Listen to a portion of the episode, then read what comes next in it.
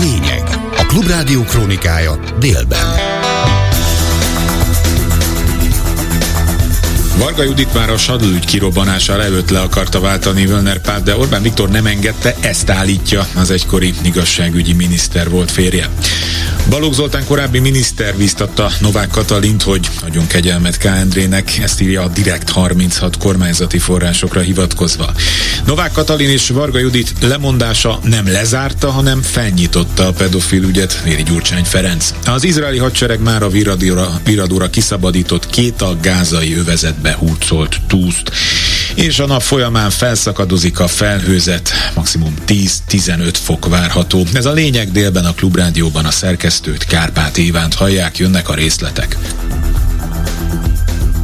Újabb bejegyzést tett közzé Magyar Péter, Varga Judit egykori igazságügyi miniszter volt férje. Ebben azt írja, idézem, csak hogy világos legyen, az akkori igazságügyi miniszter jóval a Sadl ügy kirobbanása előtt kezdeményezte Völner Pál államtitkár leváltását. A miniszterelnök ehhez nem járult hozzá, így Völner a helyén maradhatott.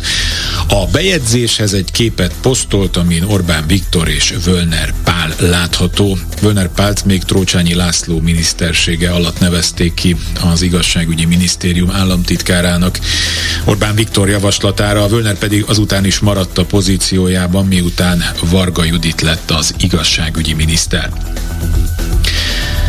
A Diákhitelközpont volt vezetője a Partizánon, tegnap este egyebek mellett arról is beszélt, korábban élesen elválasztották az államot, a családi ügyeket a Fideszben, de ez mára már nem így működik. Hozzátette, innen már neki nincs visszaút, nem is szeretne visszamenni. Megjegyezte, hogy még nem mesélt el mindent, de arra nem válaszolt érdemben, hogy van-e még bármi információja, mint kiderült azóta, ezek szerint van. Úgy fogalmazott, ha én lennék Rogán Antal, nagyon vigyáznék arra, hogy Magyar Péternek ne essen semmi baja. Arról is beszélt, hogy visszautasította a Diákhitelközpont vezetőjeként Balási Gyula cégét, aki elmondása szerint három-hatszoros túlárazással dolgozott állami cégeknek kommunikációs feladatokon. Jó érzéssel ezeket nem tudtam aláírni, ezért inkább eljöttem. Magyar Péter arra kérdésre, hogy Varga Judit javasolta-e az ominózus kegyelmi kérvényt, azt mondta, úgy tudja, nem. A politikai felelősséget pedig azért viseli, mert amikor visszatért hozzá a kegyelmi kérvény, akkor ellenjegyezte. Viszont erről nem beszéltek annak idején, mert ekkor már nem éltek együtt. Vannak nagy emberek nagy hibákkal, ezt mondta Orbán Viktorról egy fideszes barátja, és már ő is ezt gondolja, fejtette ki a műsorban. A jobb oldalnak is az az érdeke, hogy kikényszerítsen ebben változást, valamint arról is beszélt, hogy szerinte az a nagy probléma ezen kívül, hogy nincs potens ellenzék. Közös munkára invitálta a Nerrel szembeforduló Magyar Pétert, Varga Judit korábbi igazságügyi miniszter volt férjét, Juhász Péter ellenzéki politikus, aki az ötödik kerületben indul a polgármesteri székért a júniusi önkormányzati választáson. Egyebek mellett azt írja a Facebookon, a pozíciókról való lemondás még nem egyenlő a hallgatás megtörésével. Az ellenzéki politikus szerint magyart ezekkel a pozíciókkal tették cinkossá, ami a némaságban jelent meg, és bár tett egy lépést a felé, hogy ne legyen többé cinkos, ha néma marad, mégis cinkos marad. A kegyelmi ügyben fontos szerepet játszott Balog Zoltán, a Magyarországi Református Egyház vezetője, korábbi miniszter Novák Katalin tanácsadója és régi mentora, írja a Direkt harminchat a Telexen. A lapoknak több egymástól független kormányzati, illetve az államfői hivatalhoz közel álló forrás állította ezt. Az Orbán kormány egy volt magasrangú tisztviselője azt mondta, hogy Novák Katalin környezetéből úgy értesült, hogy Balogh Zoltán volt az, aki arra bíztatta az elnököt, hogy K. Endrének kegyelmet adjon. Egy Novákhoz régóta közel álló forrás ezt megerősítette, hozzátéve, hogy amikor a botrány kitört, és mind Novák Katalin munkatársai, mint a miniszterelnök csapata magyarázatot kért a volt emmi minisztertől, akkor ő azzal védekezett, hogy ez nem az ő személyes döntése volt, hanem a református egyház vezetés megszüntetésében többen szerették volna elérni, hogy a családilag jó református kapcsolatokkal rendelkező K. Endre kegyelmet kapjon. Balog Zoltánt több csatornán is megpróbálták elérni az újságírók, egyelőre nem sikerült. Miután Novák Katalin lemondott az államfői tisztségről, ellenzéki politikus napok óta arról beszélnek, hogy a jövőben ne az országgyűlés, hanem a nép döntő, döntsön közvetlenül a következő államfőről. Horváth Ádám összefoglalója. A Novák Katalin elnöki kegyelme körüli botrány, majd az államfő lemondása ismét előtérbe hozta az ellenzéki pártok javaslatát a közvetlenül választott államfőről. Novák Katalin kétezer-tíz óta a harmadik köztársasági elnöke a Fidesznek, közülük pedig a második olyan, akinek idő előtt le kellett mondania.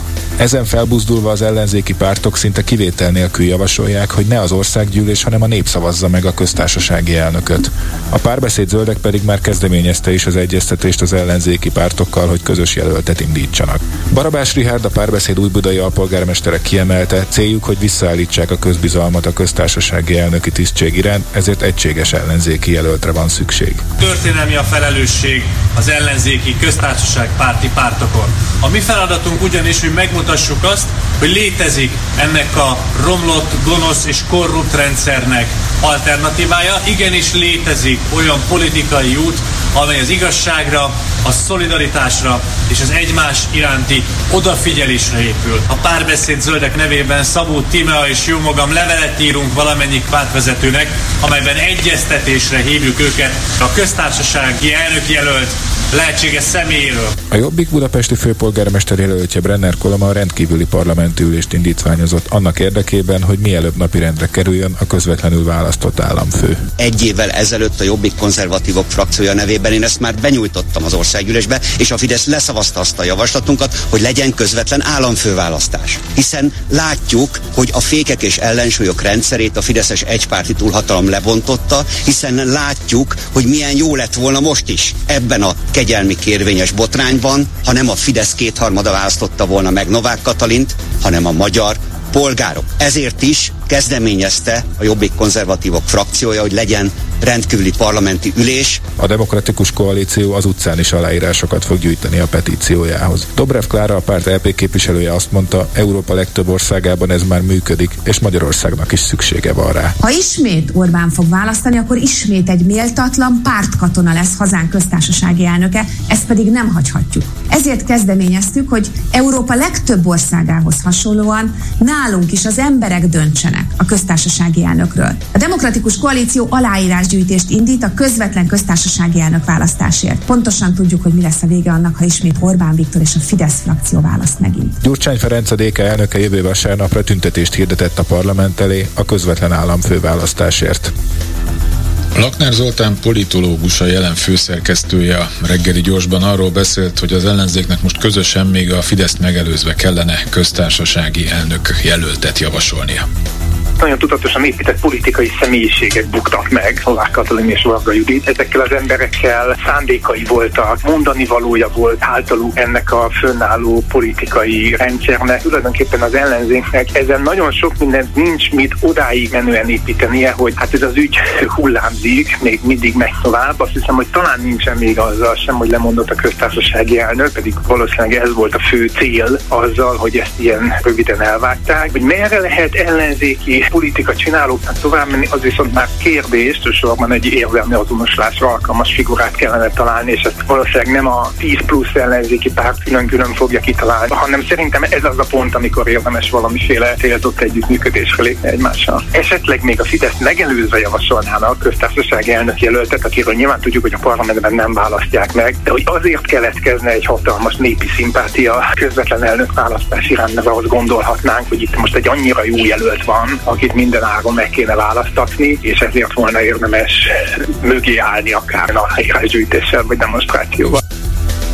Novák Katalin és Varga Judit lemondása nem lezárta, hanem felnyitotta a pedofil ügyet, erről írt ma reggel a közösségi oldalán Gyurcsány Ferenc, a dé ká elnöke. Tegnap tüntetést hirdetett jövő vasárnapra, közvetlenül a, a, választott köztárs, a közvetlenül választott köztársasági elnökért. Ma reggeli bejegyzésében pedig azt írta, Nováké volt a kéz, de kié volt az akarat. A bejegyzésben több kérdést is firtat a kegyelmet kapott férfi kapcsán, hogy mitől volt olyan fontos az ő szabadsága, azon az áron nyáron is, hogy beáldozzák érte a köztársasági elnököt és a kormány egyik tagját, valamint ki tudta elhitetni az államfővel és a korábbi miniszterrel, hogy tetteiknek nem lesz következménye, és vajon miért nem kaptak védelmet.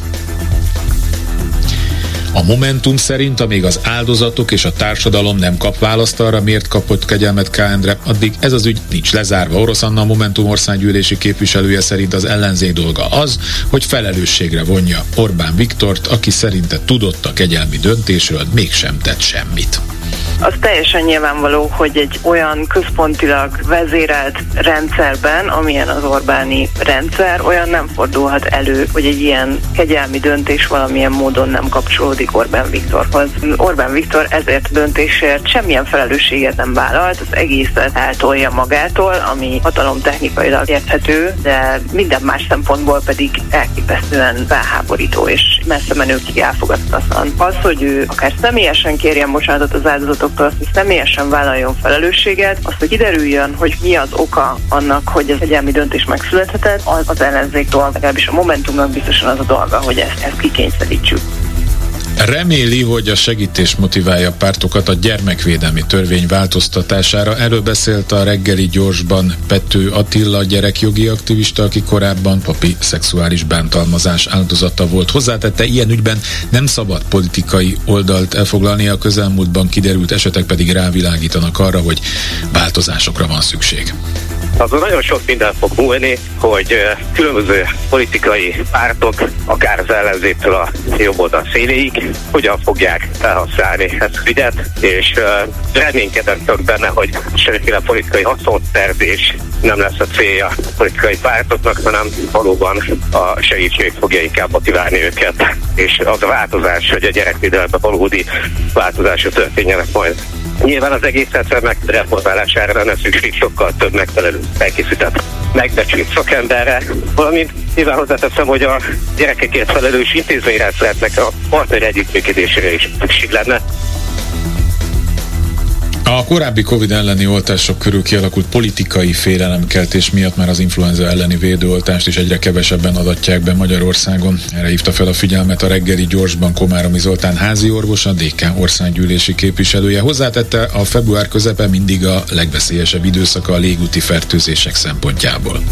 Tulajdonképpen a politika hibájának tartom azt, hogy amikor a Covid kapcsán arról volt szó, hogy végre megjött a védőoltás, és gyerünk, és minél több ember próbáljuk meg beoltani egy olyan betegség ellen, aminek nincs gyógyszere, mert az influenzára azért vannak gyógyszerek, és itt annyira megijesztették az embereket mindenféle igaz és nem igaz szövődmények riogatásával, hogy most ez visszacsap, és nem kérték, sőt a felajánlott védőoltásokat sem fogadták el a betegek, mert olvastak valamit az interneten, mert olvastak valamit, a szomszédasszony mondott valamit, és ez a generált félelem, pánik gyakorlatilag azért oda vezet, hogy hetente ötven-hatvan ember országszerte intenzív osztályra kerül légzési elégtelenséggel, mindig így a nyolcadik-tizedik hét körül megy legmagasabbra a betegségek száma. Nedves az idő, van egy kis enyhülés, esik az eső, párás a levegő, ez a vírusok terjedésének egy zseniális előnyt ad. Az izraeli hadsereg mára Viradóra kiszabadított két a gázai övezetbe húzolt túszt. A közlemény szerint a hadsereg a Sinvétbél biztonsági szolgálattal és a különleges rendőri terror ellenes kommandós egységekkel közösen indított művelete során szabadított ki egy hatvan és egy hetven éves férfit. A száz huszonkilencedik napja fogva tartott két idős férfit stabil egészségi állapotban helikopteren a Tel Aviv melletti Siba kórházba szállították további kivizsgálásra, ahol már találkoztak a családtagjaikkal. hetvenhárom évesen meghalt Szurdi Miklós, színész, rendező, színházigazgató, forgatókönyvíró. Szurdi Miklós a Színház és Filmművészeti Főiskolán ezerkilencszázhetvennégyben színész, ezerkilencszázhetvenhatban rendező szakon szerzett diplomát. Több tévésorozatnak volt alkotója, íróként, színészként vagy rendezőként, így a Lindának, az Angyalbőrben sorozatnak, a Família Kft-nek és az Éretleneknek. Főbb híreink még egyszer röviden. Varga Judit már a Sadl ügy kirobbanása előtt le akarta váltani Völner Pál, de Orbán Viktor nem engedte, ezt állítja az egykori igazságügyi miniszter volt férje. Balog Zoltán korábbi miniszter bíztatta Novák Katalint, hogy adjon kegyelmet K. Endrének, erről számolt be a Direkt harminchat kormányzati forrásokra hivatkozva. Novák Katalin és Varga Judit lemondása nem lezárta, hanem felnyitotta a pedofil ügyet, véli Gyurcsány Ferenc. Az izraeli hadsereg kiszabadított két a gázai övezetbe hurcolt túszt. Délután már csak elszórtan keleten és néhol nyugaton fordulhat elő kisebb eső, zápor, megélénkülhet a szél, a hőmérséklet csúcsértéke elérheti a tizenöt fokot is. Ez volt a lényeg délben a Klubrádióban, munkatársam volt ma Golkata, Horváth Ádám és technikus kollégám Csorba László, a szerkesztőt Kárpát Ivánt hallották. Hírekkel legközelebb tizenhárom órakor jelentkezünk itt a Klubrádióban. A lényeget hallották. Ez itt a Fórum. Minden hétköznap tizenkettő és tizenhárom óra között. A vélemény szabad, az öné is, természetesen. nulla hatvanegy, háromnyolcvanhét, nyolcvannégy, ötvenkettő, három nyolcvanhét, nyolcvannégy, ötvenhárom. Hívja föl és mondja el. Ez itt a Fórum.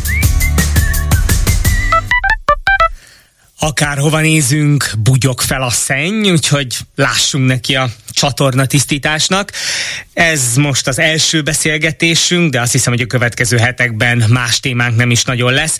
Foglalkozhatunk az alapüggyel, azzal, hogy mi történt abban a bizonyos intézetben, és miben bűnös K. Endre és V. János. Aztán beszélhetünk Novák Katalin és Varga Judit szombati lemondásáról, Varga Judit ex-férjének, Magyar Péternek a kirohanásairól, a partizános hosszú interjúról, és tulajdonképpen a hadüzenetről.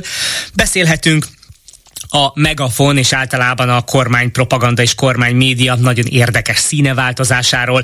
A Megafon csütörtök reggel még például azt gondolta, hogy nincs itt semmi látnivaló, K. Endre kegyelmi, vagy a K. Endrének adott kegyelemmel kapcsolatban nincsen semmi gond, és Novák Katalin is tette, amit tennie kellett, amint Orbán Viktor bejelentette, hogy hát azért így nincs rendben, a Megafonról egy órán belül eltűntek a K. Endre mellett kiálló anyagok, és hirtelen már K. Endre nem kellett senkinek, és Novák Katalin felelősségét kezdték el firtatni. Jó, hát ahol erkölcs van, ahol értékek vannak, ott ez érthető.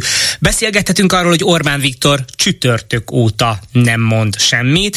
Beszélgethetünk Donát Anna törvénymódosító javaslatáról, miszerint a közjogi méltóságok, azok, akik lemondani kényszerülnek méltatlanság okán, azoknak közpénzen ne járjon a luxus életük végéig. Beszélgethetünk arról, hogy elindult a találgatás, ki lesz a következő köztársasági elnök. Úgy tűnik, hogy egy ilyen szürke, súlytalan káderre van szükség, a legtöbben Trócsányi László nevét említik. Beszélhetünk a hétvégi mémekről, több ezer mém árasztott el az internetet, az én két kedvencem. Az egyiken Mészáros Lőrinc és Várkonyi Andrea látható, pont egy irányba néznek.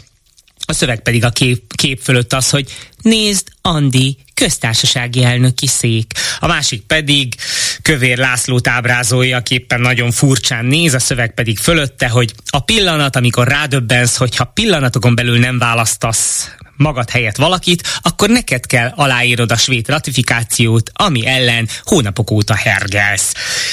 De beszélgethetünk arról, amit tegnap este hozott nyilvánosságra a Direkt harminchat, hogy úgy tűnik, hogy az egész kegyelmi döntés mögött valójában Balog Zoltán van, a volt emberi erőforrás miniszter, a miniszterelnök volt lelki vezetője, lelki tanácsadója, és jelenleg a Magyarországi Református Egyház vezetője, akinek mentoráltja volt Novák Katalin.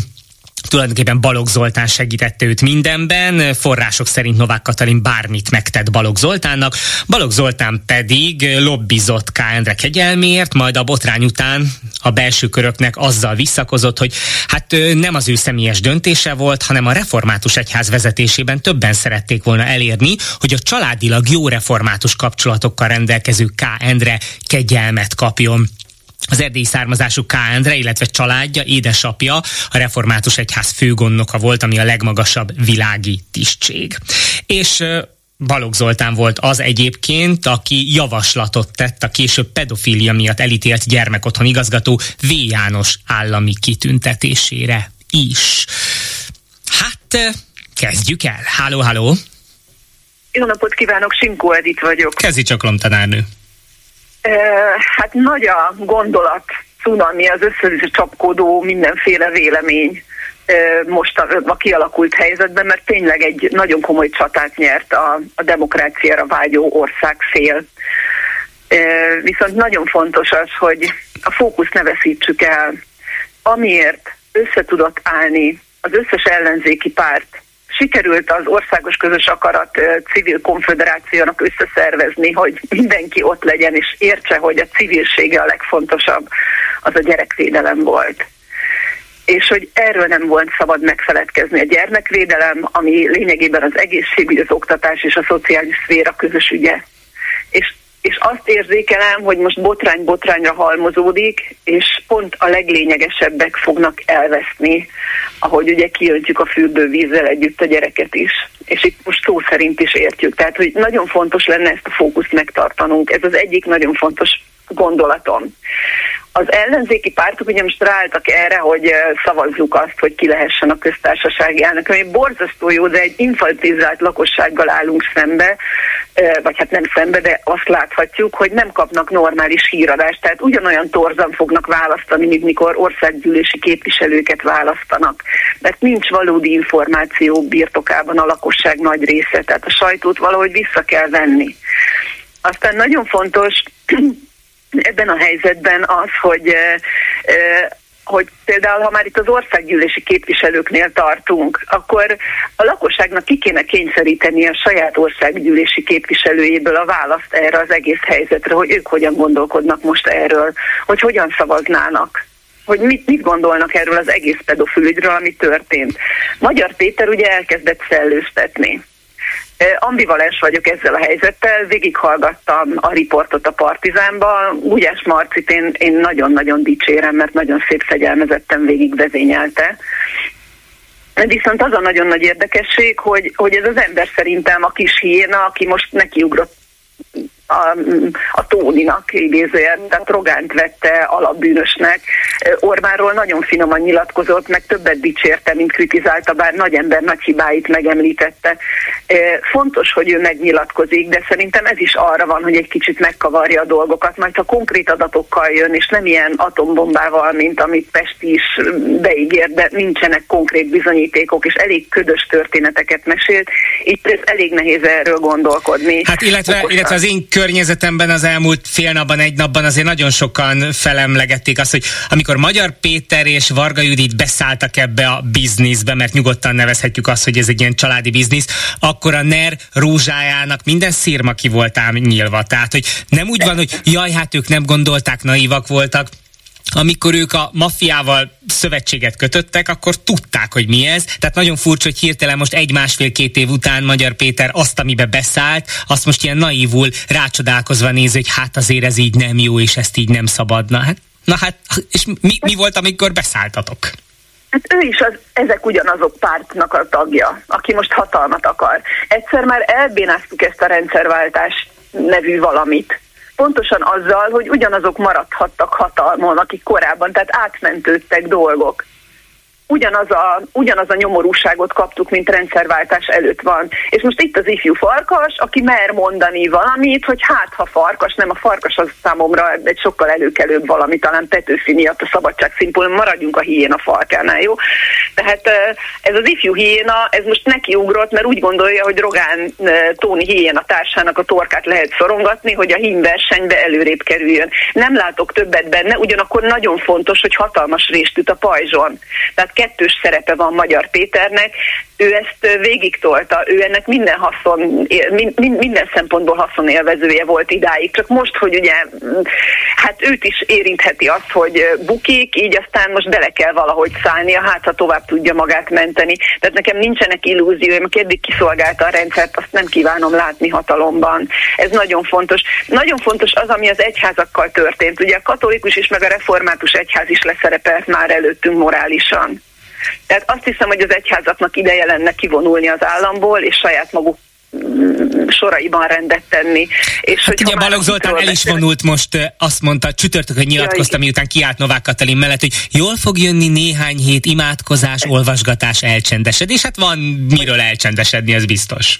van, hát ha valaki uh, nagyon álszent volt eddig is, az ő, tehát hogy most róla nincsenek uh, különösebben, szóval róla nincs mit beszélni, tehát valahogy azt kell látni, hogy rengeteg méltatlan, uh, uh, aljas, uh, ilyen semmi emberekről beszélünk, és nekünk nem erről kell beszélni, hanem arról, hogy mi lesz a gyerekvédelemmel, ugyanis most, mikor beszélünk, rengeteg gyereket éppen abuzálnak Magyarországon.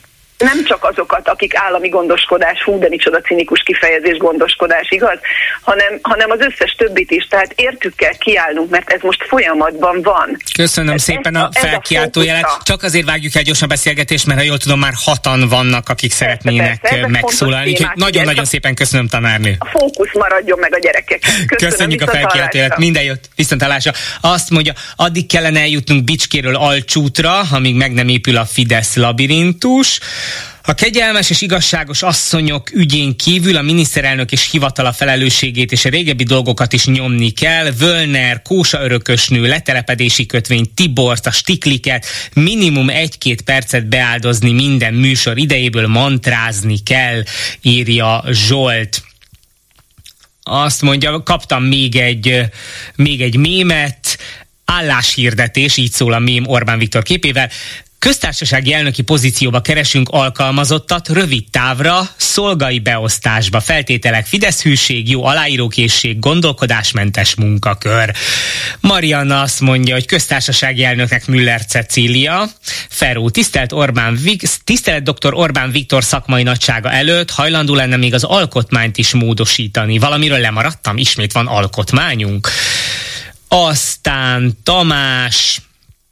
Orbán azt a következtetést fogja levonni, hogy túl sok önállósága volt Nováknak, több ilyen hiba nem lehet. Ha egyáltalán megtartja a jelenlegi formájában a köztársasági elnöki intézményt, akkor egy Mészáros Lőrinc típusú Stróman lesz kiválasztva az eddigi tollak helyett, illetve jó lenne tudni, hogy kikerült még szabadlábra a pápa látogatás ürügyén. Vajon maga V. János börtönben van még? Szabolcs... Miniszterelnökünk most családi gondokkal küzd, apja céges ügyvédje intézte K. Endre jogi ügyeit is. Halló, halló! Halló, én vagyok a vonalban. Ön bizony, hallgatom, parancsoljon! Üdvözlöm önt is, és hallgatókat is, Zsolt vagyok. Én igazából csak azon gondolkoztam el, ami már korábban is sokszor, sokszor volt ez téma. Most ezzel, ezzel az üggyel kapcsolatban természetesen egyetértek azzal, hogy nem kell volna ezt az embert uh, kiengedni, kegyelmet adni neki, csak én konkrétan nem értem, hogy, hogy más bűnös ezekkel kapcsolatban milyen indoklás lehet uh, arra, amikor köztársasági elnökik kegyelmet adnak. Tehát, hogy mondják, hogy indokolják meg ezt a, ezt a döntést, ami még ugye nem született meg, uh, és mindenki azt gondolja, hogy valószínűleg nem lehet azt a mondatot befejezni.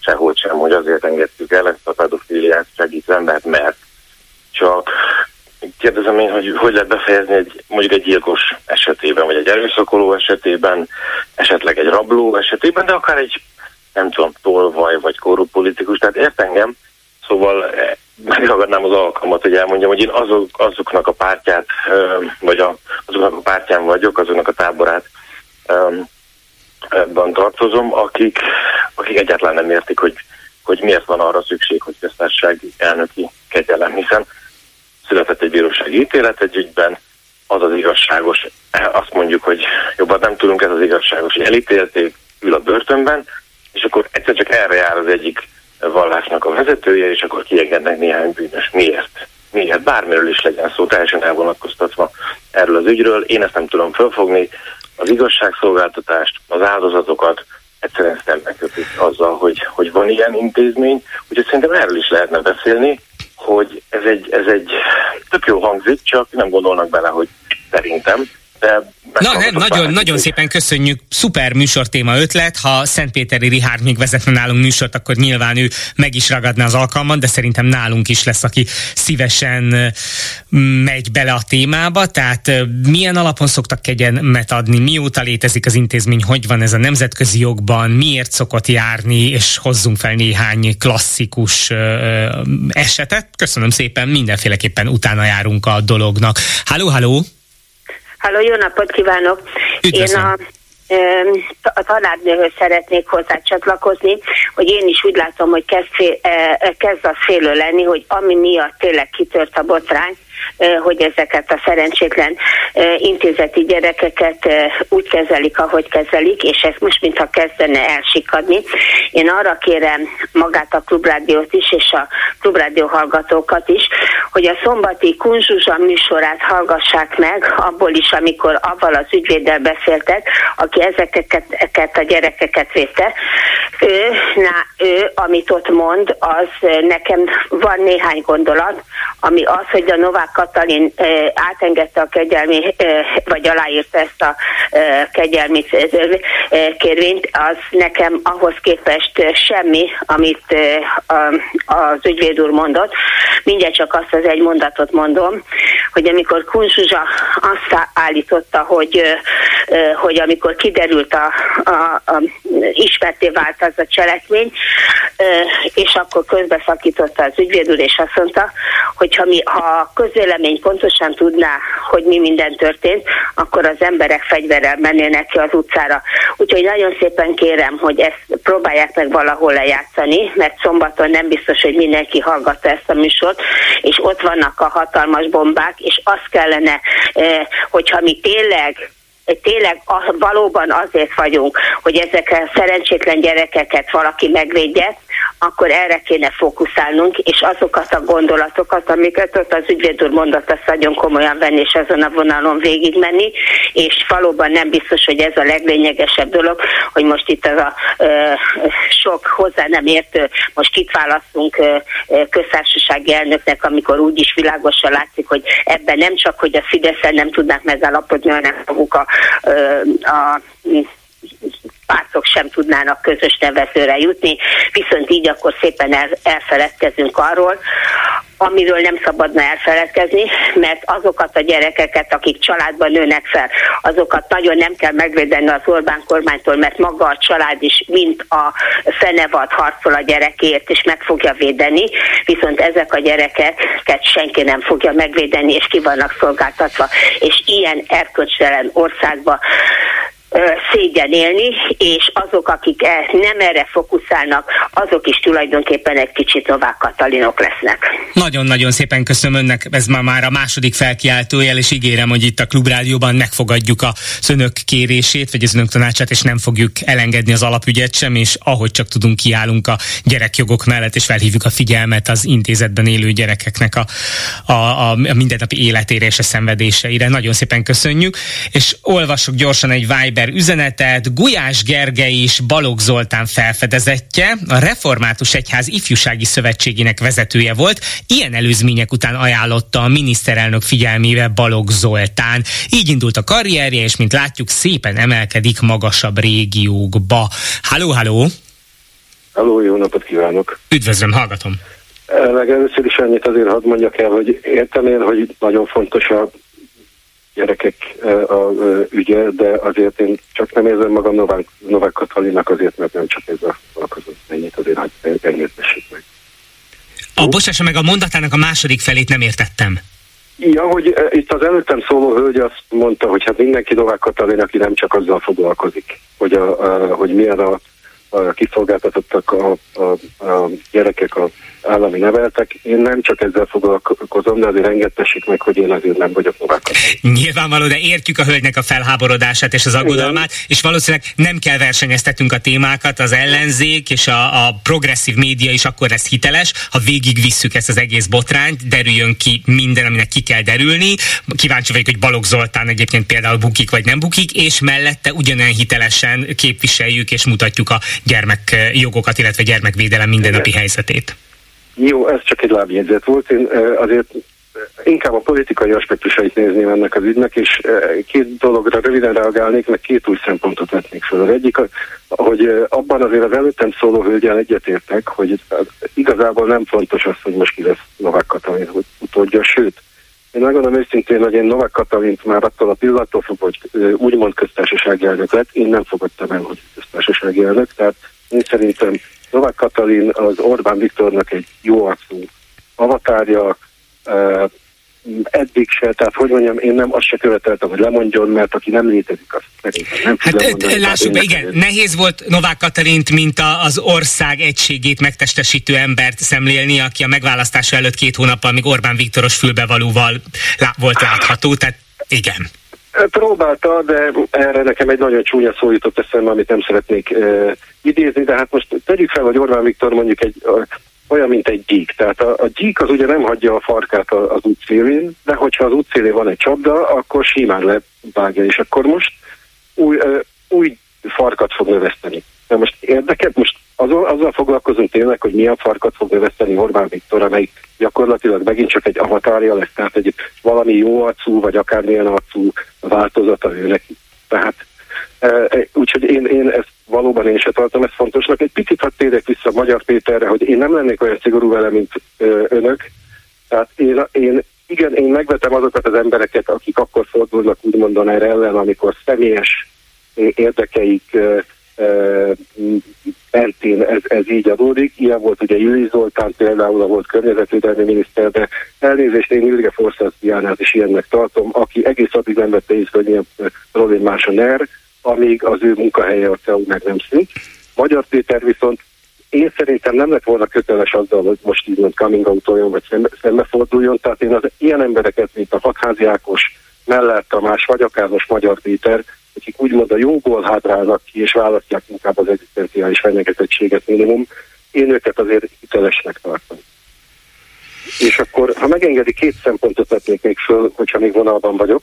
Abszolút, csak ugye nyilván gondolkozom azon, amit mondott, és azért Magyar Péterrel kapcsolatban tényleg ott van, hogy amikor ő ebbe a kvázi bizniszbe beszállt a feleségével együtt, akkor előtte nem volt titok, hogy ez a rendszer hogy működik, tehát inkább azon lehetünk meglepődve, hogy hogy, hogy hát most már nem bírtad, most pillogsz, most nézel rá naívan, hogy ez ilyen, hát akkor is ilyen volt, amikor beszálltál. Jó, sok minden lehet benne, és azért, hogy mondjam, e, e, e, itt vagyunk a baloldalon is olyanok, akik körbejártunk többet mutat, bíztunk emberekben, bíztunk rendszerekben, aztán kiderült, hogy e, méltatlanok voltak mind az emberek, mind az adott rendszerek a bizalmunkra, és nem olyan könnyen fordult az a hajó.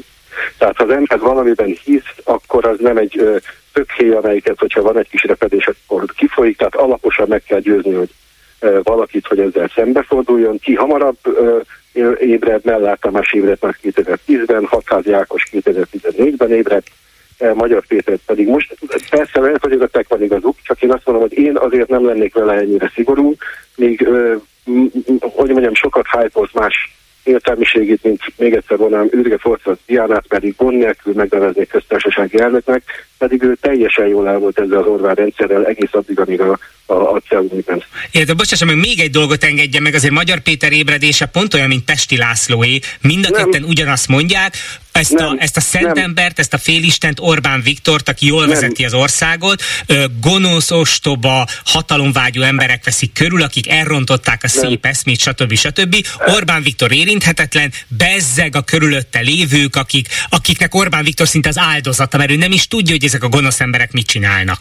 Jó, én egyetértek vele ebből a szempontból, igen, hogyha Orbán eltárs tudna, ez biztos nem hagyná, tehát ezt jaj, a Pestinél is kiröhögtem. Ebben igaza van, de emellett Magyar, tehát Pesti László lufikat eregetett fel a levegőbe, ehhez képest Magyar Péter egy személyes történetet mondott el, amit nem tudom, hogy olvasta a történetet, hogy Hont András kigúnyolta, hogy hát ez így azért biztos nem történhetett meg, hogy itt a karranőt a korostorban megfenyegetik, aztán jönnek hozzá a, az ellenőrök, és akkor a végén zsíros állásokat kap, ő pedig e, válaszolt rá, hogy hát ezeket azért tudjatanokkal bizonyítani, ezeket az állításai pedig az ő személyes történetét tartoznak. Tehát én azért Pesti Lászlótól is megkülönöztetném Magyar Pétert ebből a szempontból, de ha megengedné, tovább ennék még két, röviden két másik kérdésre.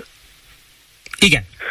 Az egyik az, hogy Hogy, tehát én szerintem az, ami most igazából át a Fidesznek ennek az ügynek a kapcsán, az pont az, hogy ugye, amit már említettem, hogy Orbán Viktornak ez volt a jelszava, hogy senkit nem vagyunk az útszélén. Tehát addig, amíg eddig nem lopta őt meg személyesen valaki, vagy nem fordult ellene, addig mindig kimentette. Na most ez egy olyan helyzet volt, amikor két közvetlen bizalmi emberét, akik mind a ketten az utolsó leheletükig hülyek voltak hozzá, és nem lopta meg egyik se közvetlenül, mégis ki kellett állni, mert tehát el kellett engedni. Ez szerintem ez meg tudja roppantani morálisan a Fidesz távolt, ugyanis eddig ugye az volt náluk, hogy bárki bármit megcsinálta, amíg ezt a két szabályt megtartja, addig nem marad az út szélén. És ez most kiderül, hogy esetleg, hogyha hibáznak, tehát hibát követek el, már akkor is ö, ö, lehet, hogy, a, hogy, hogy, hogy ejtik őket, és megszégyenülnek, és, és ö, úgyhogy én szerintem ez, ez az, ami igazából ö, részt... Na de várjon, hát a, senkit nem hagyunk az útszélén mondás, az arra vonatkozik, hogy eddig is egy csomó embernek kellett visszavonulnia, vagy lemondania, és egy-két hónapon belül zsíros állásokat kaptak, és kikötöttek egy kormányhivatal, vagy kúria, vagy itt-ott valaminek az élén. Tehát valószínűleg ugyanez fog történni, nem lesz Varga Judit és Novák Katalin az útszélén hagyva, egy-két hónapon belül be lesznek helyezve ilyen-olyan izé, vezérigazgatói székekbe, és ott élik tovább világukat. Hát volt, igen, de azért ennyire megszégyenülve, hogy mondjam, még Áder János sem szégyenült meg ennyire, mikor pedig, hogy mondjam, elindult kvázi Orbán Viktor ellen a Fidesz elnöki tisztségért. Tehát ő is, igen, száműzve lett tíz éve, Brüsszelbe szegényként, nagyon sajnom, zsíros helyre, de nem lett megalázva. Varga Judit és Novák Katalin, most ők ketten személyesen lettek megalázva, és rájuk lett kenve ez a balhé. Tehát nem tudom, hogy mennyire voltak benne, de az biztos, hogy egyedül maradtak, és biztos, hogy nem egyedül voltak benne. Úgyhogy én szerintem ez, egy, ez, ez jelenthet egy ilyen morális, eh, hogy is mondjam, ilyen, ilyen repedést a Fidesz táborban, hogy ho, ho, ho, vigyázni kell, tehát most már nem lehet akármit megcsinálni, nem csak a, az árulás meg a lopás, a főnök meglopása az, ami veszélyes lehet, hanem az is, hogyha hibáznak. E, e, e, úgyhogy én igazából ezt, ezt e, tartom fontosnak ebből a dolog e, szempontból, meg lett volna egy negyedik, amit elfelejtettem, mert ennyivel leragadtunk Magyar Péternél, hogy átadnám azt. Akkor most kivételségen, ha megenged, nem is baj, mert még mindig van legalább négy betelefonáló, aki megszólalásával. Nagyon hálás vagyok, hogy beszélgettünk, köszönöm szépen. Minden jött, viszont hallásra. Gyorsan néhány Viber üzenet. Nem lehet hiteles az, akit egy kicsit is megcsapott a Ner szele, nem szabad kalkulálni velük, csak az írhájukat mentik, ne javítsanak minket, hiteles emberek kellenek. Halló, halló! Szép napot kívánok, Gergő, mindenkinek, önnek is. Kezi csokolom. Én nekem csak egy, hát mert egy kíváncsi vénasszony vagyok, csak azért jutott eszembe a dolog, hogy egy elvált férj egy vállás után miért áll ki az elvált felesége mellett?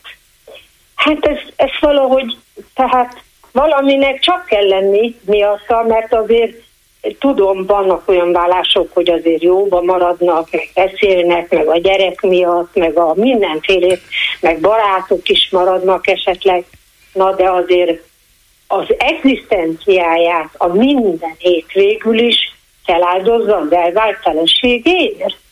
Hát, nem tudom. Tehát ezért nekem fura azért. Mert hogy akkor mit gondol? Még lenni kellene valaminek. Nem? Mádám, ö, ö, mit gondol, hogy mi? Hát nekem először a balatoni nyaraló építés jutott eszembe a Varga Judittal kapcsolatban, hogy nem vehették volna föl azt a pénzt, és akkor volt belőle egy kisebb botrány, ugyan állítólag később visszafizették, de azért szal, tehát elsimították az ügyet. Az volt, a, ami kettőjük közös botránya volt. De akkor még együtt voltak, tehát akkor nem volt még vállás. Szóval nem tudom. Tehát ön azt mondja, hogy, hogy ha az elvált feleségemet az egész ország előtt megalázzák, és valami olyan miatt mondatják le, és teszik tönkre a karrierjét, amiről én volt férként tudom, és ő a gyerekeimnek az anyja, volt férként tudom, hogy igaztalan, hiteltelen egy volt fértől azt mondani, hogy na jó, hát eljött az a pillanat, hogy a családom és a feleségem mellé állok, és borítok mindent? Hát nem, nem tartom hiteltelennek, mert azért előfordulhat ilyen is, de nem a mai világban valahogy.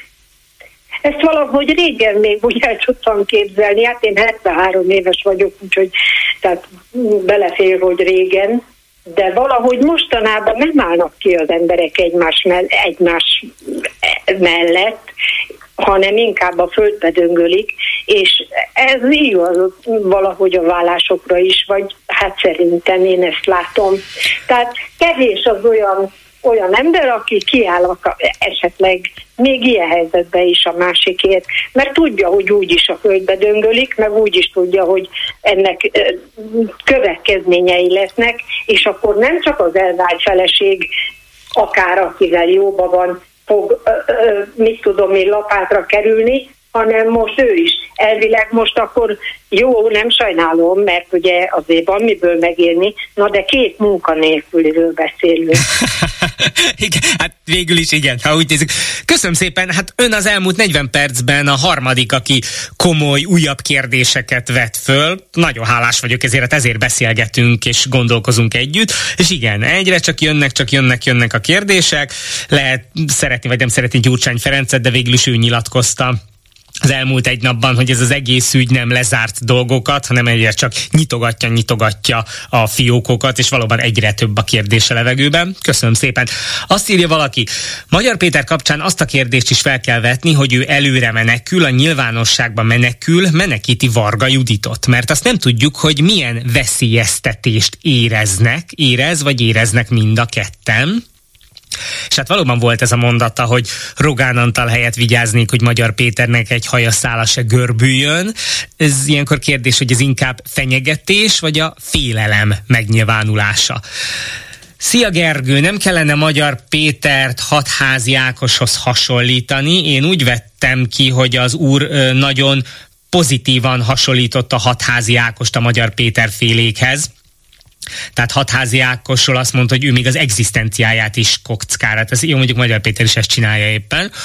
Varga Judit exe csak próbálja menteni a saját bőrét. Novák és Varga is pontosan tudta, mire vállalkoznak. Üdv Marcsi, illetve... E- Az, hogy a kúria a szakkiadványukban a bé hák között kinyomtatta K. Endre ügyét is, az tulajdonképpen Rogán Antal felelőssége is. Hát azért az borzasztó lenne, ha még a kúria kiadványaira is Rogán Antal pecsétje kéne. Jézusom, ide azért ne jussunk el. Háló, háló! Jó napot kívánok! Üdvözlöm, parancsoljon!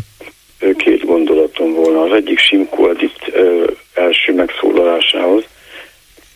Miért nem örülünk annak, hogyha valaki, aki belső ö, emberként belülről ismeri a rendszert, őszintén elmondja és kitállal bizonyos dolgokat róla. Tehát miért muszáj feltétlen emögött csúnyiságot és sandaságot feltételezni? Én örültem annak, hogy Magyar Péter megnyilatkozott, és ahogy Magyar Péter megnyilatkozott. Ö, ezen az egyik és a másik ettől súlyosabb gondolaton, hogy valamit nem egészen értek. A római kor óta létezik az audatur et altera pars, hogy hallgattassék meg a másik fél is. Amikor ez a K. Endre nevű igazgatóhelyettes egy őszinte vallomásban, pontosabban egy nagyon meggyőző és kulturált módon megfogalmazott levélben leírta az, hogy ő hogyan látta ezt az egészet, és hogy úgy hurcolták meg a bíróságok, az Orbáni bíróságok, hogy valójában semmit nem követett el. Ezt vajon a sajtó miért törölte napokon belül a különböző fórumokról, egyébként az interneten még tíz helyen mindig megtalálható. Azt mondja, hogy K. Endre nem követett el semmit?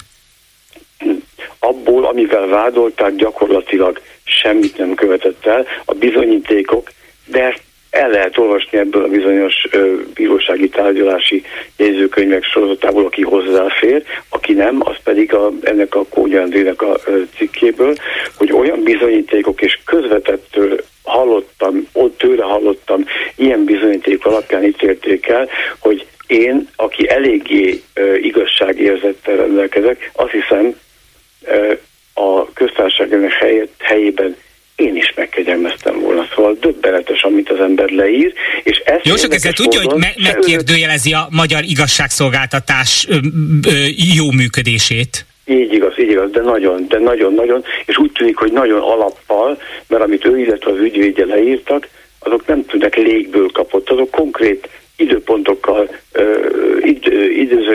idézetekkel, tanúkkal, stb. Stb. Írja le, úgyhogy én azt gondolom, hogy mielőtt itt elkezdünk, persze az ellenzéknek nekünk ez jól jön most ez a botrány természetesen, de mielőtt elkezdünk véglegesen párcát törni, hát azért komolyan mondom, hallgattassék már meg a másik fél is. És mi van V. Jánossal, az intézet vezetőjével? Az egyértelmű, ott egyértelmű, arról nincs szó. Sajnos ő elkövette azt, amit elkövetett, ő megérdemelt büntetését tölti. Mondjuk én nem értem, hogy...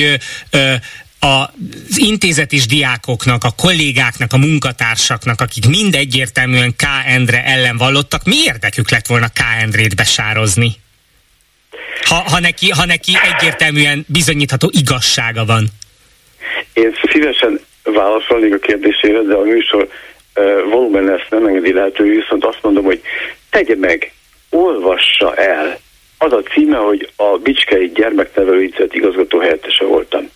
Szerintem negyed órát rám megér ez a dolog, és ezeket a kérdéseket, amit ön most feltett nekem, ezeket ott abban a pillanatban megválaszolva kapja.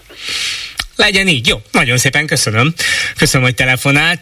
Margit azt írja, hogy nem túl szimpatikus ez a csípőből rossz indulat. Ebben a helyzetben ez igenis bátorság, írja egy vérbeli libernyák. De gondolom Margit is megérti, azért pláne az elmúlt tizenhárom év után, ismerve ennek a rendszernek a működését, hogy sokan felvonják a szemöldöküket, és kicsit gyanakodnak, hogy ez most hogy van. Tehát így miért most szúr szemet, miért most nem tetszik, miért most volt az a pont, miért szállt be annó.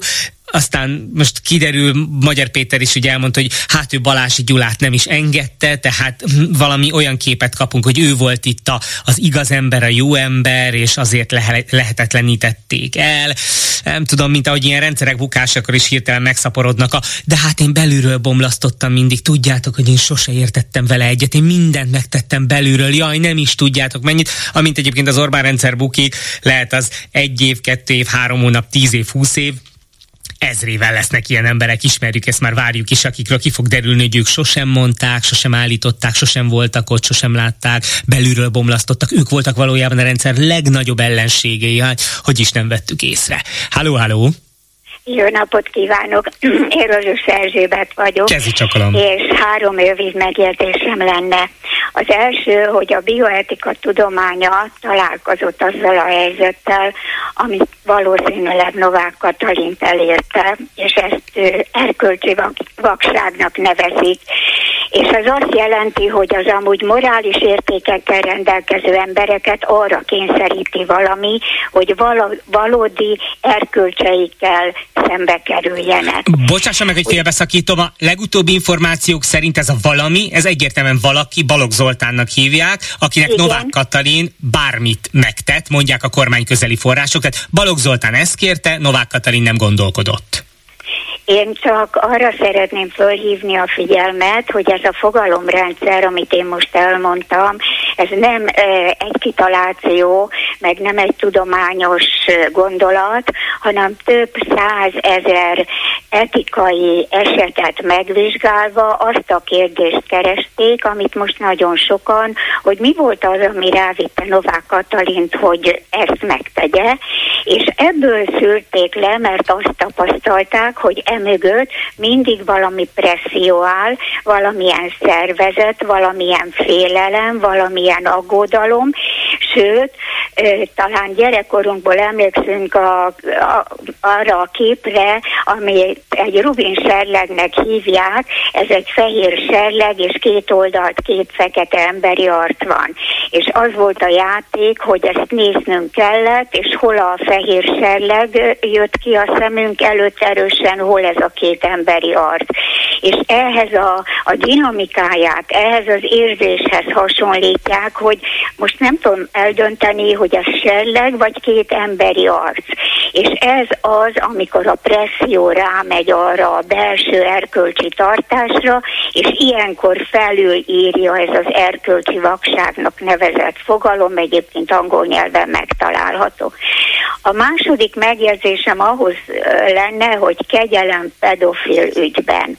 Hát ez a világban nem szokás, sőt, én nem is tudok ilyenről.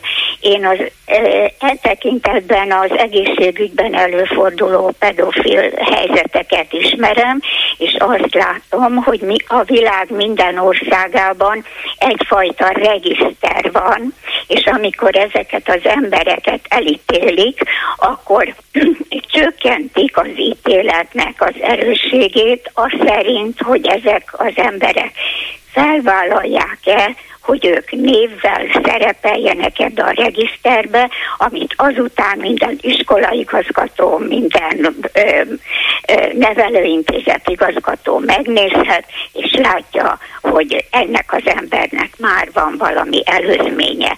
és természetesen, ha az ítéletét a tekintetben csökkentették, vagy ezt figyelembe vették, akkor itt helye nincs a kegyelemnek. A harmadik dolog, ami az előző hozzászólóhoz kapcsolódik, nevezetesen, hogy hallgatassék meg a másik fél is. Én nagyon szorgalmasan elolvastam háromszor ezt a nyilatkozatot, amit az igazgató helyettes írt. Most természetesen egy laikus ember vagyok, nem jutok hozzá a bírósági okiratokhoz, meg dokumentumokhoz, de az én fejembe egyszer csak egy fény elkezdett világítani, és azt mondtam, hogy hoho barátocskám, itt van ebben egy nagyon érdekes dolog, ami egészen más szemüveggel kell, hogy nézzem ezt a nyilatkozatot. És aki elolvasta, az talán emlékszik arra a részre, amikor ez az úr nagyon részletesen leírta, hogy ő hol dolgozott, meg hova ment dolgozni, és hogy ő ott, ő ezt meg azt fölfedezte, és ez pedofil történet volt. Neki szóltak akkor, amikor pedofil eset volt, neki kellett ott lenni, tehát más munkahelyeken is. Tudja, engem kísértetiesen emlékeztet az egészségügyből egy valamire. Mi foglalkozunk olyannal, hogy kórházban sorozatgyilkosok, és ezeknek a profiljában benne van egy nagyon érdekes dolog, méghozzá az, hogy amikor úgymond fölfedezik a halál esetet, de már meghalt az illető, akkor ez a sorozatgyilkos minden esetben, akárhol történt a világon, ott van. Ő az első. Sőt, ő riaszt. Csak amikor a tárgyalásokat nagy keservesen végigviszik, és ott se lehet meg, mert senki nem gyalakszik, senki nem vádol, senki nem mondja, hogy iksz ipszilon, hanem mindenki csak találgat. Tehát ennek a igazgatóhelyettesnek ez a dokumentuma, ez egy nagyon-nagyon fura manipulálós dokumentum is. No, hát nagyon, nagyon köszönöm. Örülök, hogy örülök, hogy egyből most telefonált, és ön olvasta, én még nem olvastam, de meg fogom tenni. Gyorsan olvasok néhány Viber üzenetet, és talán egy utolsó hallgatóval egyetlen egy percünk lesz. Azt mondja, azt gondolom, Kóny Endrének, Endrével kapcsolatban nincs helye a hallgattassék meg a másik félnek. A poszt, ami a Facebookon megjelent, egy sima mosakodás. Aztán nem tudom elhinni, hogy egy testnevelés tanár és pszichológiai végzettségű ember igazgató helyettesi beosztásban évekig nem vette észre, hogy mi folyik, csak akkor, amikor kiborult a bili. Ha egyébben nem a hallgatásban, eltusolásban, mindenképpen bűnös. K. Endre nem mondott igazat a levélében, hiszen kétezer-tizenhétben kiderült, hogy V. János valóban bűnös, tehát a kétezer-tizenegyes gyanúsítás nem volt alaptalan, ezt akkor is K. Endre gyámkodásával sikerült elhárítani. Magyar Péter akkor lehet igazán hiteles, ha most önként és visszamenőleges hatállyal kilencvennyolc százalékos jövedelemadót vet ki saját magára, és visszafizeti az állami állásokban felvett javadalmazásának ezt a részét. Aztán számomra a legmegdöbbentőbb Magyar Péternél a tegnapi Partizánból, hogy most is elfogadja, hiszen működik, azokat az eszközöket, amivel a Fidesz rezsim él, hogy megtartsa a hatalmát. Igen, azt mondja, hogy...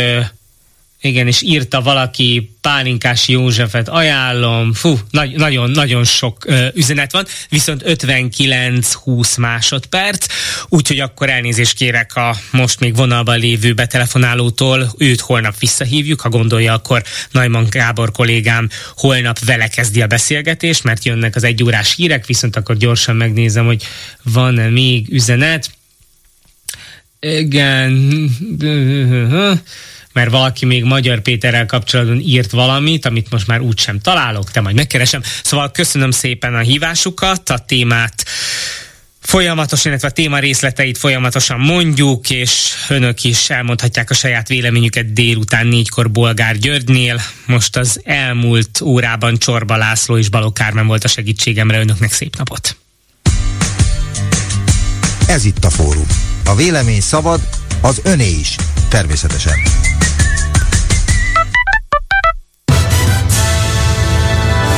Következnek a Klubrádió hírei.